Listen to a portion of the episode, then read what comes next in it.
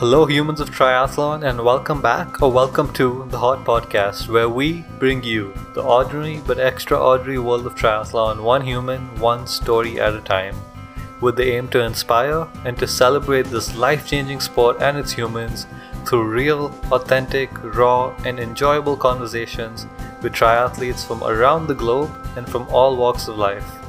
I'm Swapnil Chauhan here with my co-host Charles Hunk and Radmom Robin, along with another amazing guest.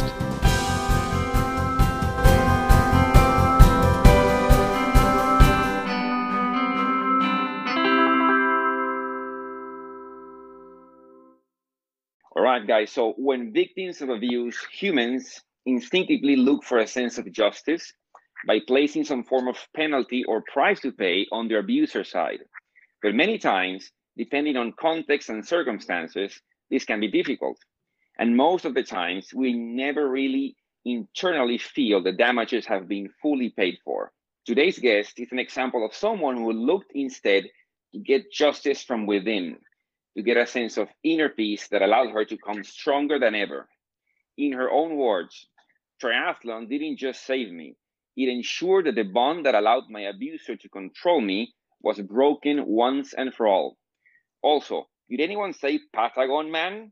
Yeah, I think I heard that. And so will you if you stick around for the next hour while we talk to this hardcore human of triathlon whose 90% of Instagram posts are lessons of how to do a proper yoga pose. Ladies and gents, please welcome Ashley Zaccaro. Welcome, Ashley. Hi. Welcome, Ashley. Hi. We are glad to have you on. So, yeah, how have you been? Very good. Yeah, you just did the Patagonman. Yep. How was it? Like, it was your first Ironman, wasn't it? Yes, my first full distance. And you chose to do an extreme try. That's crazy. That's a pretty tough first one. It is. Yeah. I mean, I guess I wouldn't really know if it's worse, but I believe you. So yeah, we'll get back to that soon. Want to hear more about that. But so to like get things going, we start off with this question, which is, let's say you were to write a book about your life and you could start that book from any point of your life. Which point in time would you like to begin the book with, and why? So I've been thinking about it. I feel like an essential part of my story is that my upbringing was very, very, very privileged. So somewhere in the very beginning, growing up, financially, I was very blessed, and theoretically I had everything that I could want, but I struggled with depression for a large portion of my life. And I think that's sort of where my story begins. Okay. So when you say very privileged, just expand on that a little bit more.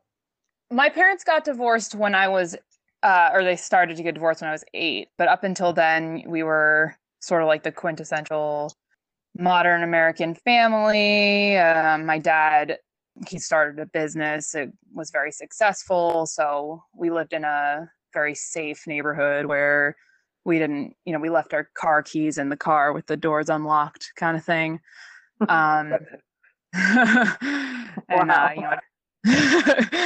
yeah, in 1 square mile town with, everyone knows everyone, and it's just very, very safe and never wanting for anything, that kind of thing. Right. Was your depression at all linked to your parents' divorce, or did it start at some other time? It started around there. It's hard to really say, what would have happened not for that, but I think that's sort of what triggered it. And it just sort of never went away. It must have been hard as a teenager. Yeah, it started even before that. I was more like 9, and that was also middle school and puberty, and a very tough age, I think, for anyone. And it was hard, being in a theoretically a really admirable family where, kind of there's that stigma about people who are well off and having mental illness, like as if it's just about gratitude or something like that. So you sort of feel like you have all this stuff. Yeah. So did you kind of like, obviously you were really young, so were you able to talk to anyone about it? Did you like know what was going on, or do you just have this feeling and you weren't sure what it was? I actually, I I didn't know what was happening, but I remember the moment where it clicked, and it was Father's Day some year, and we were at Hershey Park with my dad and his girlfriend and her daughter, and my sister was there. And you know, it's a theme park, there's rides, there's a lot to do, and I used to love roller coasters. And I remember I just wanted to sit on the bench, and I told my dad, I'm just going to sit here, you guys go do whatever. And he was like, it's because you're depressed. And I was like, oh yeah, that's why. But up until, like, it just didn't occur to me. I think I was so young. I didn't even realize like anything had changed or anything was wrong until he said it. And then all of a sudden I was like, oh, it isn't normal how I feel. Right. Did you have any sports at that time in your life that you could kind of get, I don't know, work things out with? Not at all. And that's, you know, regretful in hindsight. Yeah, I really didn't do anything for it for a long time. And that's kind of the place that I was in when obviously the abuse happened. So I didn't have any outlet, and I relied a lot on my friends. And the person who abused me was my best friend at the time. So that sort of was a vulnerability that he exploited, was that I did rely a lot on my friendships to kind of keep me happy, or so I thought. I mean, that must have been kind of, you could say, scary, because, you know, a friend who you said your best friend who did this, then you had to rely on other friends. So did you have any like issues with trust or anything like that? Yeah, very much so. And that's something I really struggle with still. I mean, the nature of it was very confusing, and it really took me 5 years to even understand what had happened, because he got to know me and understand me, and knew that I had these weaknesses and, you know, my happiness and my self-confidence. And he kind of built this relationship with me where I relied on him for a lot of things, and I trusted him so deeply. And when he decided to start abusing me, like I just couldn't fathom that he was doing that. So I didn't even see it for a really long time. And I actually remained friends with him for a long time, which is, might sound crazy, but is not all that uncommon, I've learned. But until really a few years ago, I didn't even understand that he was wrong. So how did you come to that understanding? Was there an event or sort of a slow dawning, or? It was a little bit of both. After high school, which it happened in high school, I really became very isolated for 2 years. I didn't really talk to anybody, and I was just suffering in all sorts of ways. And then eventually I ended up moving to New York City, where I live now, and ended up dating my boyfriend, who, when I, you know, between the abuse with my abuser and my boyfriend, I didn't really have friends, let alone, I certainly didn't have any physical contact with anybody. And when I started dating my boyfriend, it became very apparent to me that I was not normal, and that I had a lot of issues that seemed to stem from what had happened. So it was kind of a slow learning process with my boyfriend, just kind of learning how to have a relationship and to, you know, realize the extent of the damage that was done. So it was slowly kind of discovering that there were all these residual consequences of what had happened, and then learning to assign the blame to, you know, my abuser. Once I was kind of more aware of it and able to kind of call it abuse, I confronted him, and that led me to fully understanding that what he had done was completely intentional, that it was not some mistake that my friend made, which was sort of the story I was telling myself at that point. Mm-hmm. It made me realize that he was, you know, he was an abuser. It was real. Like, it wasn't just something in my head. It wasn't something that I had done. It was him. It was a little bit of both. It was a slow but also sudden realization. Hmm. And so where did it go from there? So after I had realized that it was all real, I reported him to the police for rape, and that led to a small investigation where my abuser didn't make a statement, and then the prosecutors did not pursue the case. And that's where that's where triathlon came into my life. It must have been really sort of disheartening to feel like it wasn't being. It's a really, I don't know how to explain the feeling. Like there was, the process of reporting was so stressful, and I developed this like anxiety. I have had anxiety, like I said, anxiety, depression for a large portion of my life, but the anxiety that I had while I was reporting was unlike anything I had ever experienced before. It was very physical. Like my stomach was upset all the time. And whenever I got an email, I would literally jump.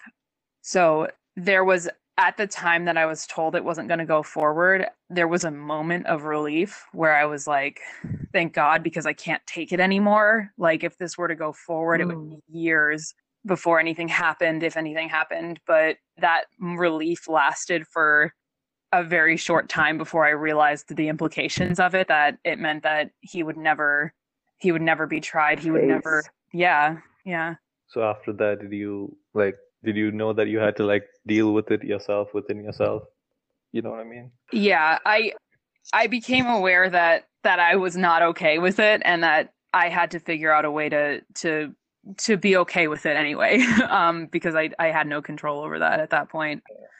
And I think really it's the way that triathlon came into my life is miraculous to me, because I don't know how I would have figured out a way to deal with it otherwise, if it didn't fall into my lap.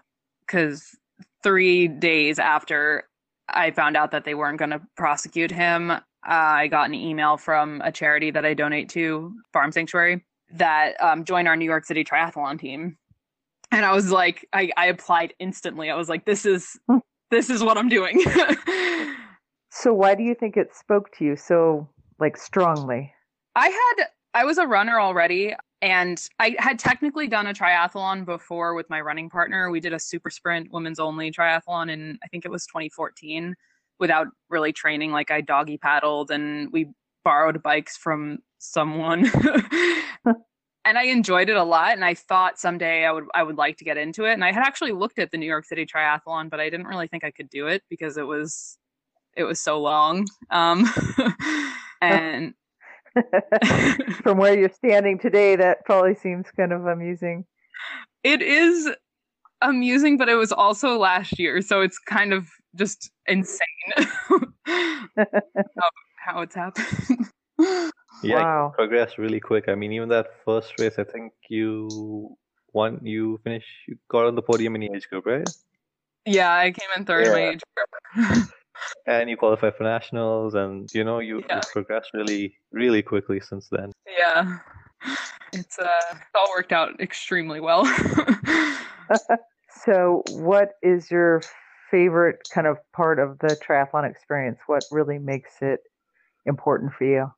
I think that a huge part of it is that it's not, unlike running, you really need to train, where like it becomes a lifestyle. It's not just a one-off. And I love the training.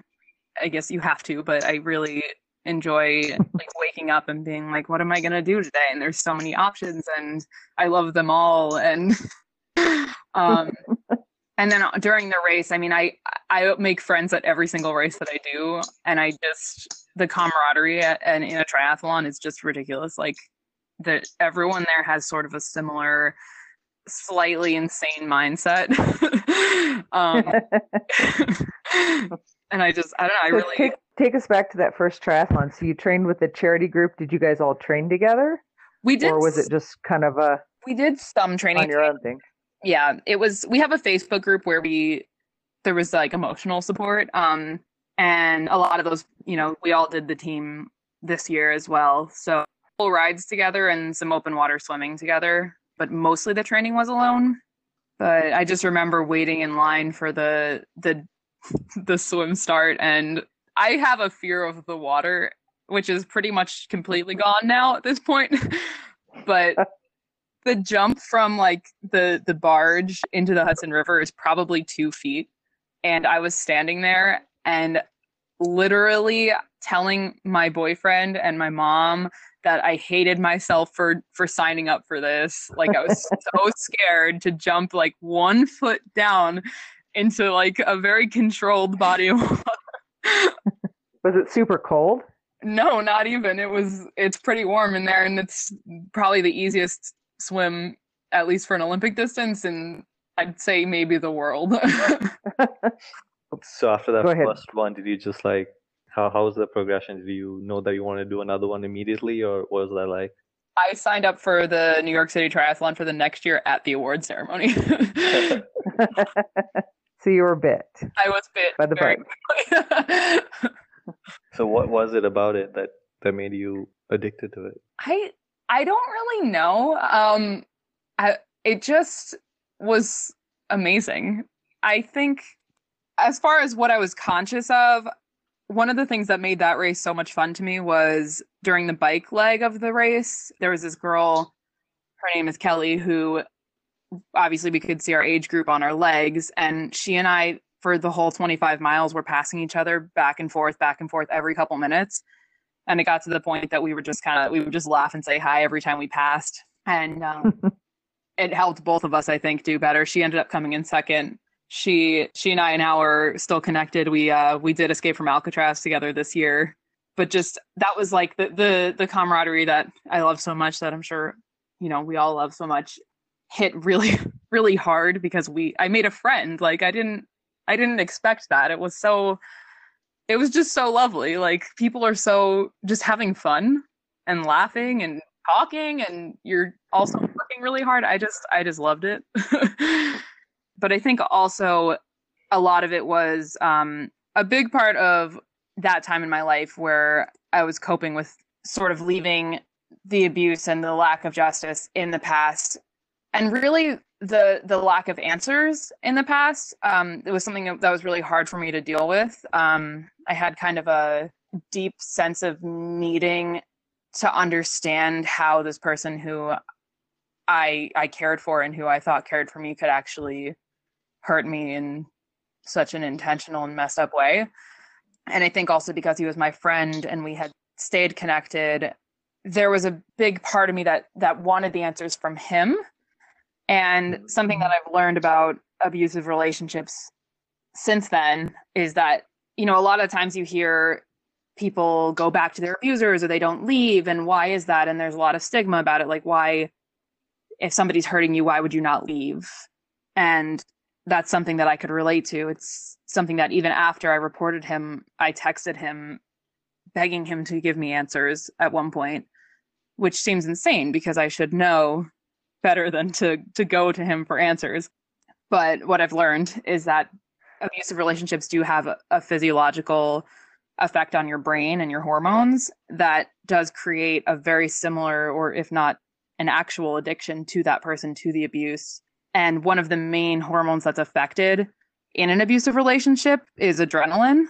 And because of that, you sort of become an adrenaline junkie being in an abusive relationship. You get addicted to the adrenaline and then the subsequent dopamine that gets released in the moments of highs where this person who abuses you is being nice to you and making you feel good. And then when they abuse you, you want it, you crave them. And that chaos has a really damaging effect on your hormones, specifically your adrenaline, your norepinephrine, and your dopamine.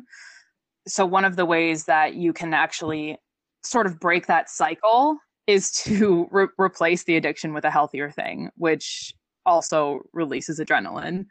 Essentially, you kind of can take advantage of the adrenaline junkie that has been created in you by an abuser to find a habit that releases adrenaline, which I knew none of this when I started triathlon, but it happened to work out. Jumping off a barge into a river kind of stretch that does the trick.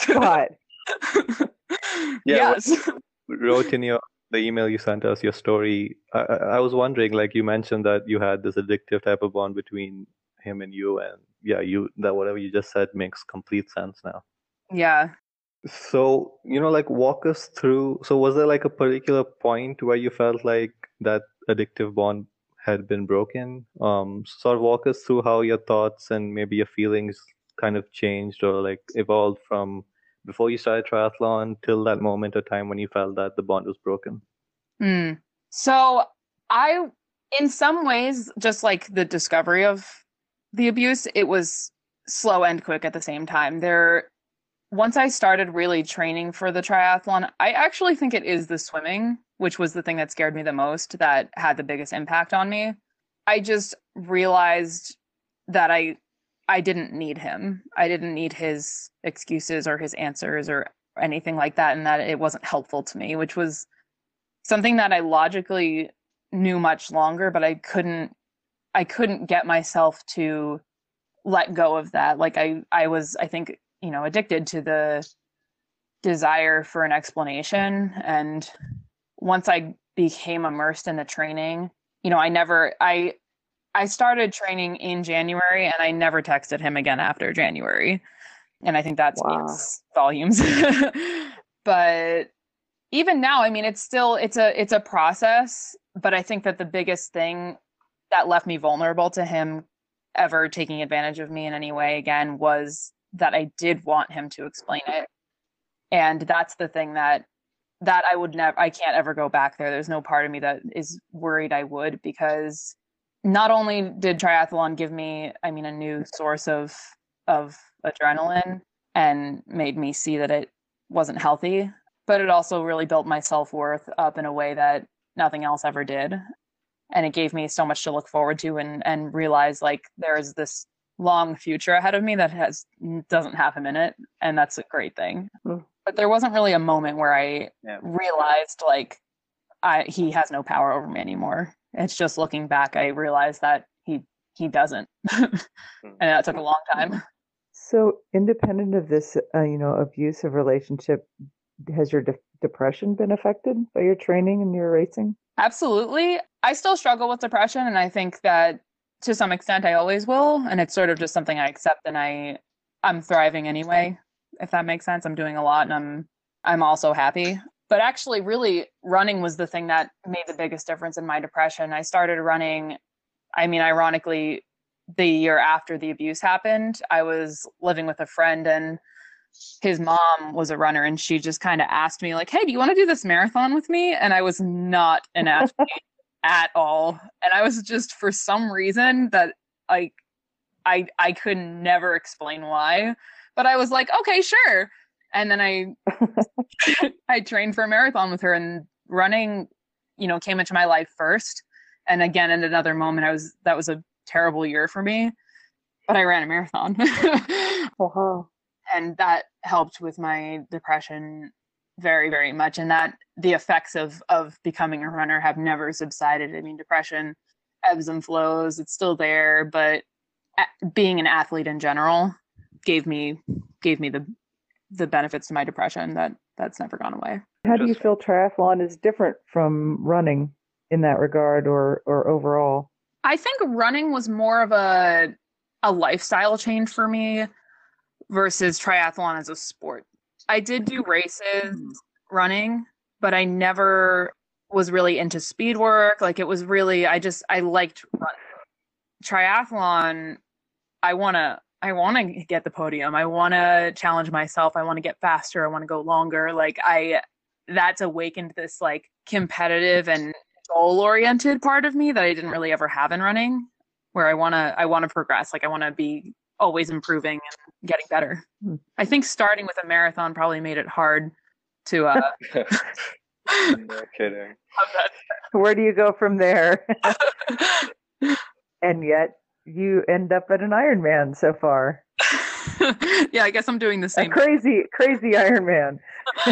So you can say that that the running pretty much, you know, helps you to more of to address your depression issues, and then you have a triathlon, which somehow has allowed you to break that bond between with this abusive relationship in the past. But then you have this thing that, you know, every person that we interview, obviously I love to see their Instagram accounts, because normally they speak a lot about the person. And I think so far there have been two people whose Instagram accounts have a very specific thing that stands out from the traditional triathlete account, no? And once we had this person who does some sort of a circus, it's acrobatics or something like that, and you always see her boat just like hanging from the roof on this. It's very specific, right? On your case, I've seen that I think 90% or more of those poses are about these specific yoga poses. So, and then of course you say that you are a yoga instructor. How does yoga has fit into all of this, no? And did it start much before? Was it also something that you took at the same time that you started taking triathlon? So how did that get into your life? How has it affected maybe in a good way yourself? Yeah, that's a great question. Also, I want to figure out who that other person was because she sounds awesome. Her name was Jen Pai. Awesome. We'll look her up. So I started doing yoga around the same time, a few months after I started running, and I became a yoga teacher the following year. I guess I have a trend of going all into things that I like. But yoga and running, at that point in my life, that was, you know, about a year after the abuse, and I was in a very, very, very dark place in my life. I was suicidal and struggling with an eating disorder and not living at home and very directionless and very hopeless. And I made a lot of changes in my life at that time to try to survive. And one of those things was doing yoga. I have an uncle who is very into meditation. And so I kind of grew up with that influence and had an interest in it.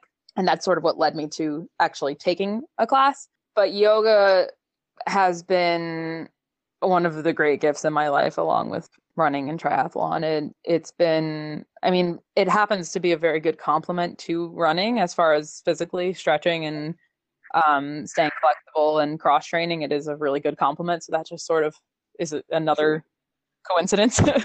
But really, I do like mentally and emotionally too, maybe, right? Because with the running and triathlon, it's like go, but with yoga, it's like a more calm sort of thing, which sort of balances that. Yes, for sure. That's so true. And that's more, you know, my primary reason for my yoga practice is for the meditation and the mental benefits of it. And for sure, I'm somebody who benefits greatly from slowing down.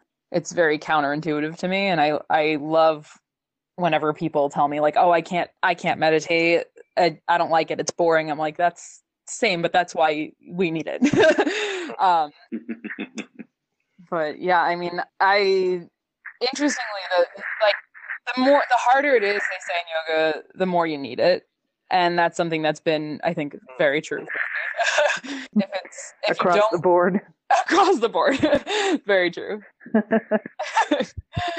I think it's a good kind of baseline for me. Now that I'm doing more long distance triathlons, yoga doesn't fit into my life nearly as much as it used to, because just time wise, I spend a lot of time on my bike now. But it is a good way for me to kind of judge, like, when my anxiety is really bad or when I'm struggling, I don't want to do yoga and I know I need to. So it's something that I'm glad. It's a good way for me to kind of measure, like, where are we at? How are we doing? Based on just how much I want to do it. So your resistance is kind of a barometer there. Yeah, exactly. I'm curious. So when you can't do the sport for, let's say, because of an injury or something like that, how do you deal? I have not gotten injured since I started triathlon. Okay. I have been injured as a runner. I don't like it. Oh, it does. Thankfully, yoga can be adapted to do that no matter really what you're dealing with. There's some way to do it. If nothing else, you can breathe, and that's yoga. So I did, when I've been injured as a runner, I've gone more into my yoga practice, but it's hard. You know, the momentum has been up since I started triathlon. So when that inevitably happens, it's going to be unfortunate, but it's going to be okay too. I'll do some more yoga. You'll just breathe. I'll just breathe. So talk to us a bit about how you came to enter this Ironman. So one of the friends of mine on the Farm Sanctuary team in New York if you ask him to tell this story, he'll tell it very differently, but he's not here. So I'll say. So we get your version. He peer pressured me very much. He told me that him and all his friends entered the lottery for this race and they all got in, but the lottery's closed. Sorry. And then I was so jealous because he made it sound so cool and exclusive. And then they opened up some more slots because some people had dropped out, and my friend told me, oh, there's more slots, you should enter. And that was the peer pressure. And so I entered it, and I told myself, like, I don't really have a lot of vacation days, and it's a really far trip, and how am I going to do a full Ironman, especially an extreme one, you know? But I wanted to do it. I was like, I'm never going to do it if I don't know somebody who's doing it, and he's doing it this year, so it's this year or never. Why not? But I applied. I kind of, in my head, I was like, if it's supposed to happen, it will. So the application had kind of a section for, you know, describe, like, why do you want to do this? And I really left it blank. Like, I said the bare minimum that I could. I didn't want to, like, sound enthusiastic because I didn't want to, I wanted it to be like fate. And they responded with, like, within 10 minutes being like, you sound so excited, you're in. Wow. And then I trained, and then nothing went wrong, and it happened, and I can't believe it still. So what was your race experience like? Oh my gosh. By nothing went wrong, I mean, it's a self-supported race, so you have to bring a support person to bring you your fluids and, you know, have spare tubes, and they get to run the last 8 miles with you. And my boyfriend was my support person, and the night before the race, he got food poisoning and was vomiting for 5 hours. Neither one of us slept. It was bad. And then, this is TMI, but I'm sharing it because it's part of my race experience, that I got my period the day before the race. So we were just screwed. My boyfriend said we were doing the race on hard mode.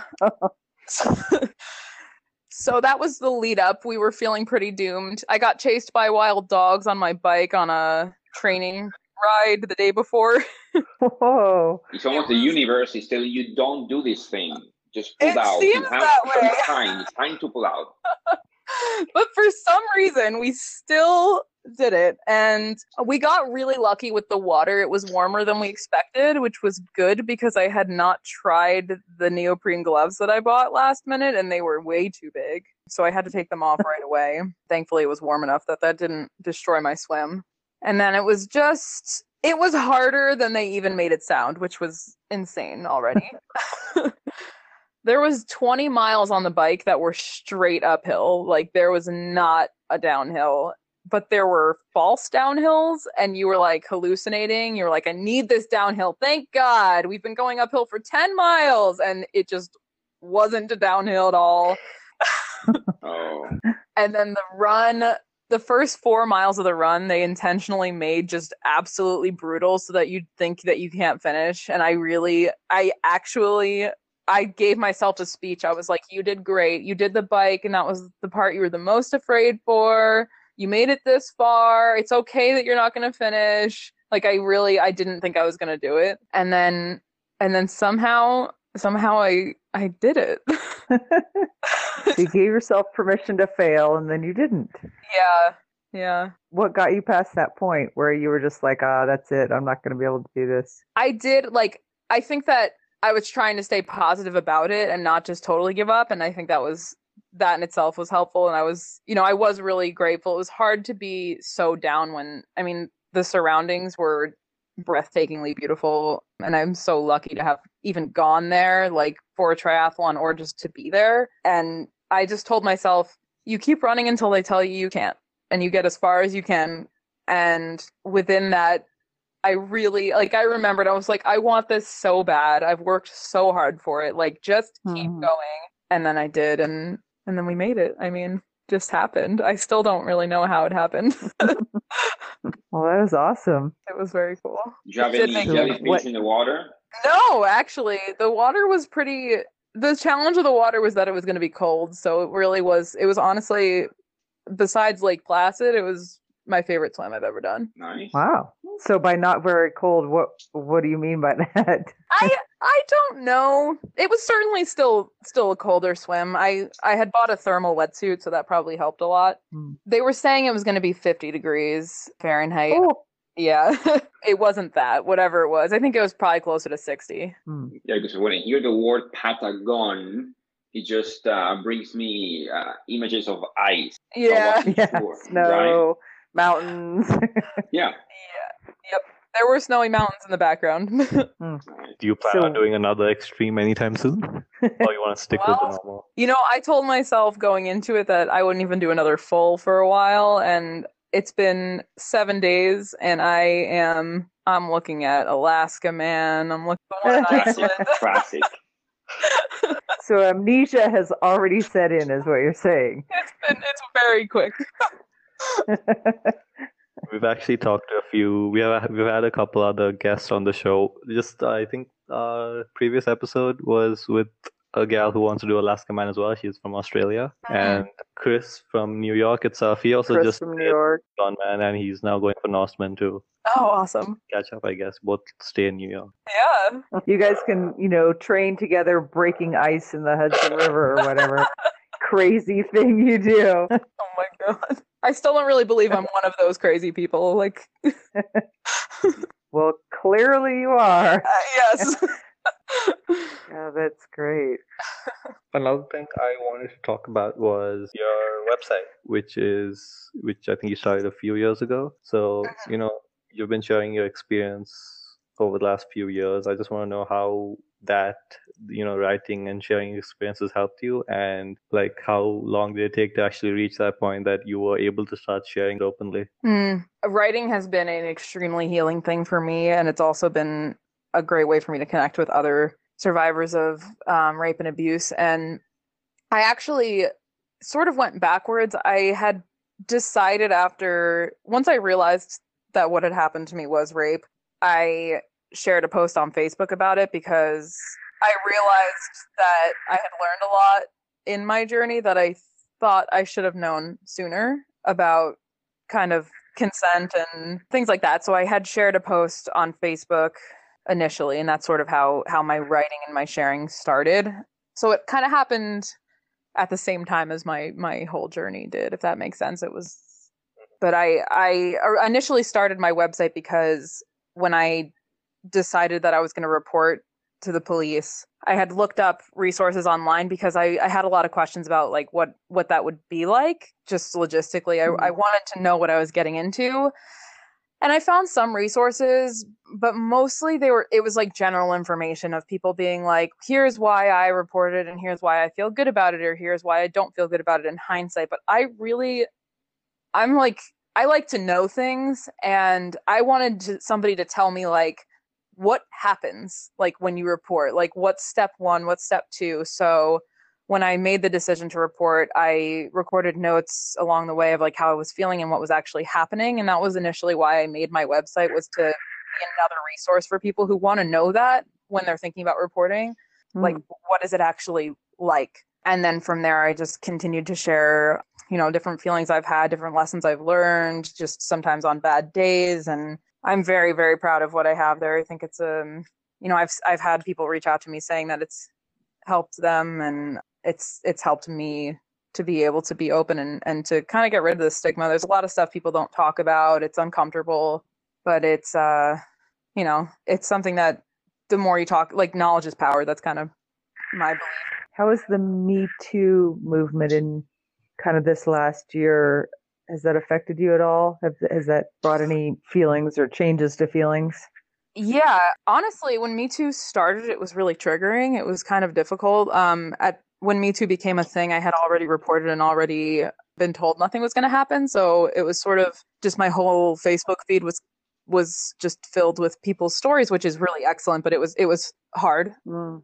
Then as a result of that, I also got to see, you know, I got to see justice brought in a very different way, where when the justice system doesn't do what it's meant to do, people, you know, just come out and they out their abusers. And you know, I'm somebody who believes that the justice system should be doing a better job. And I think that we should be working towards changing that so that it's more effective. And I'm doing what I can for that. But I have also, I think Me Too is a really good thing that at least socially, if we start understanding and derailing rape culture and victim blaming things, at least like we're the jury in the legal system. So if the jury understands and that change, well, it might not directly impact the laws, impacts our views. And I think anything that's happening socially, it gives us more power, and it gives the justice system and prosecutors who are making these decisions about whether or not a case has a chance of going anywhere more confidence that it will, because the jury is more educated. Well, and that's a great point. I've never heard it phrased that way. And we're not only the jury, we're the, you know, teachers of young children or counselors or people in a church or whoever somebody might, you know, report to or talk to, or somebody's friend, or that's a great way to think about it. I also saw that you are a member of the, is it RAINN, RAINN speakers? So what exactly is that? So RAINN is an organization that does a lot of advocacy work for changing the laws, the sexual abuse and rape laws. And they also provide services to survivors. Like they have the biggest hotline that survivors can call to get help and advice. They have Speakers Bureau, which is essentially any survivor can apply for it. And it's a database of survivors who are willing to speak publicly about their story. So if somebody, some organization or a school or anything, if they're looking for a speaker for an event they're having, RAINN has this database of survivors who are willing to speak. And so organizations or whoever, what have you, can contact RAINN and explain what they're looking for, what sort of experience they're looking for, and what kind of abuse and location. And RAINN will reach out to the members of the speaker who fit that description and offer them the speaking gig. It's all volunteer, but it's nice. I just joined it recently, so I haven't had any opportunities yet to actually speak, but I'm very a part of it. The work RAINN does is very effective, and it's very exciting that they're there. Awesome. Do you feel like the kind of bravery that it takes to do a triathlon has influenced your ability to do things like that as well? Or are they just not connected? They're connected. I'm not sure if it's exactly in that way, though. It's more that there's a lot, like I said, I really did have a fear of the water and the ocean. And it's sort of like going through everything I've gone through and speaking about it has made me realize that I am capable of doing things that I'm afraid of, and that it's, I think, a really empowering and good thing to face your fears and go outside of your comfort zone. And in a way, like everything I've gone through has kind of taught me that it's like, if you want to do something and you're scared, do it. Well, that sounds like a great motto. And that's how I ended up in Patagonia. I was going to say, that's how you ended up there. That's great. So what do you sort of have your sights on next, on doing or achieving? Any other fears you want to, go at head on? Well, my dream race is the marathon on Antarctica. I want to go to Kona. And I don't know. I think that right now I'm young and I'm already at so I think that it's safe to say I'm not there yet, but a year ago I was nowhere near where I am now as far as the ultra marathons. I can't imagine doing it yet, but I can imagine doing it much more than I once could. So I think that in the next few years it's gonna happen. You're inching towards it. And what's the message you want people listening to take away from your story?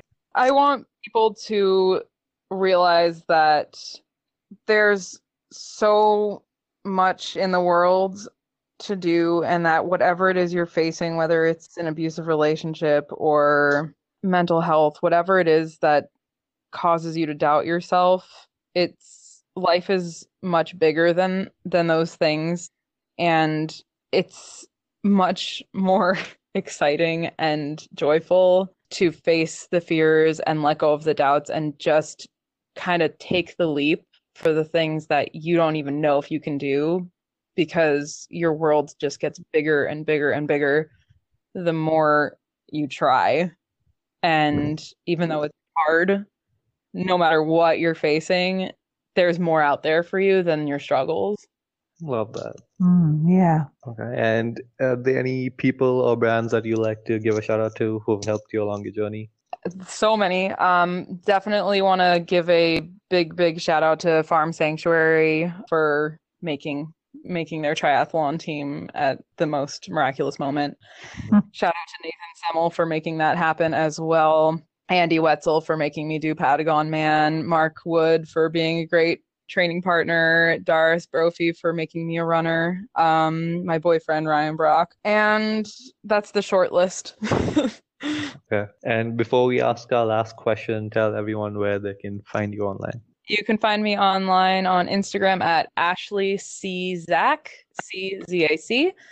My website is setthestoryfree.wordpress.com. You can find me on Facebook, Ashley Zaccaro, and I'm happy to talk to anyone ever. And that's my handles. Those are my social medias. All right. And our last question is, why do you try? I try because I want to see how much more I can do. And I want to keep pushing those limits and keep living bigger and bigger instead of smaller. Awesome. That is awesome.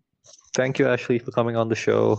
It's obviously not an easy topic to talk about, so thank you for sharing so openly with us and our listeners. Yes. Thank you so much for having me and for letting me share my story. All right, then. We will catch you sometime later.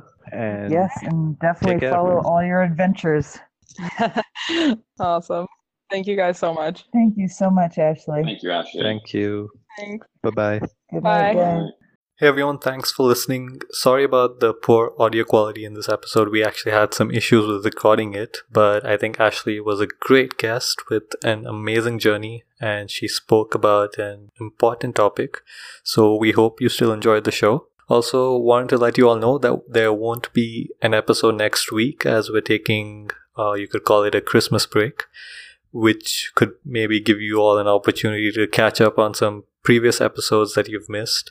There are some fantastic stories, so do check them out. And we'll either be back with new episodes from next to next week or the first Monday of the new year. And we'll probably consider this episode the last one of season 1. So in the new year, we could begin like season 2 of the Hot Podcast, and it's going to be the same kind of format, but since it's the new year, thought we could just start a new season. And to help us make the new season better, we would really love to hear your thoughts on the show so far. We've been doing it for like 8 months now, which is pretty crazy. We've had 30 guests on so far. So it would mean a lot to us if you could head on over to humansoftriathlon.com/podcast survey. The link will be in the show notes as well. And it's just a short multiple choice survey that if you could all fill out, it would mean so much to us. You can fill it out as much or as little as you want. It's all going to be completely anonymous. It shouldn't take you more than 5 or 10 minutes, but it'll really give us some valuable feedback to improve the show for next year. So please do visit humansoftriathlon.com/podcast survey and let us know your thoughts.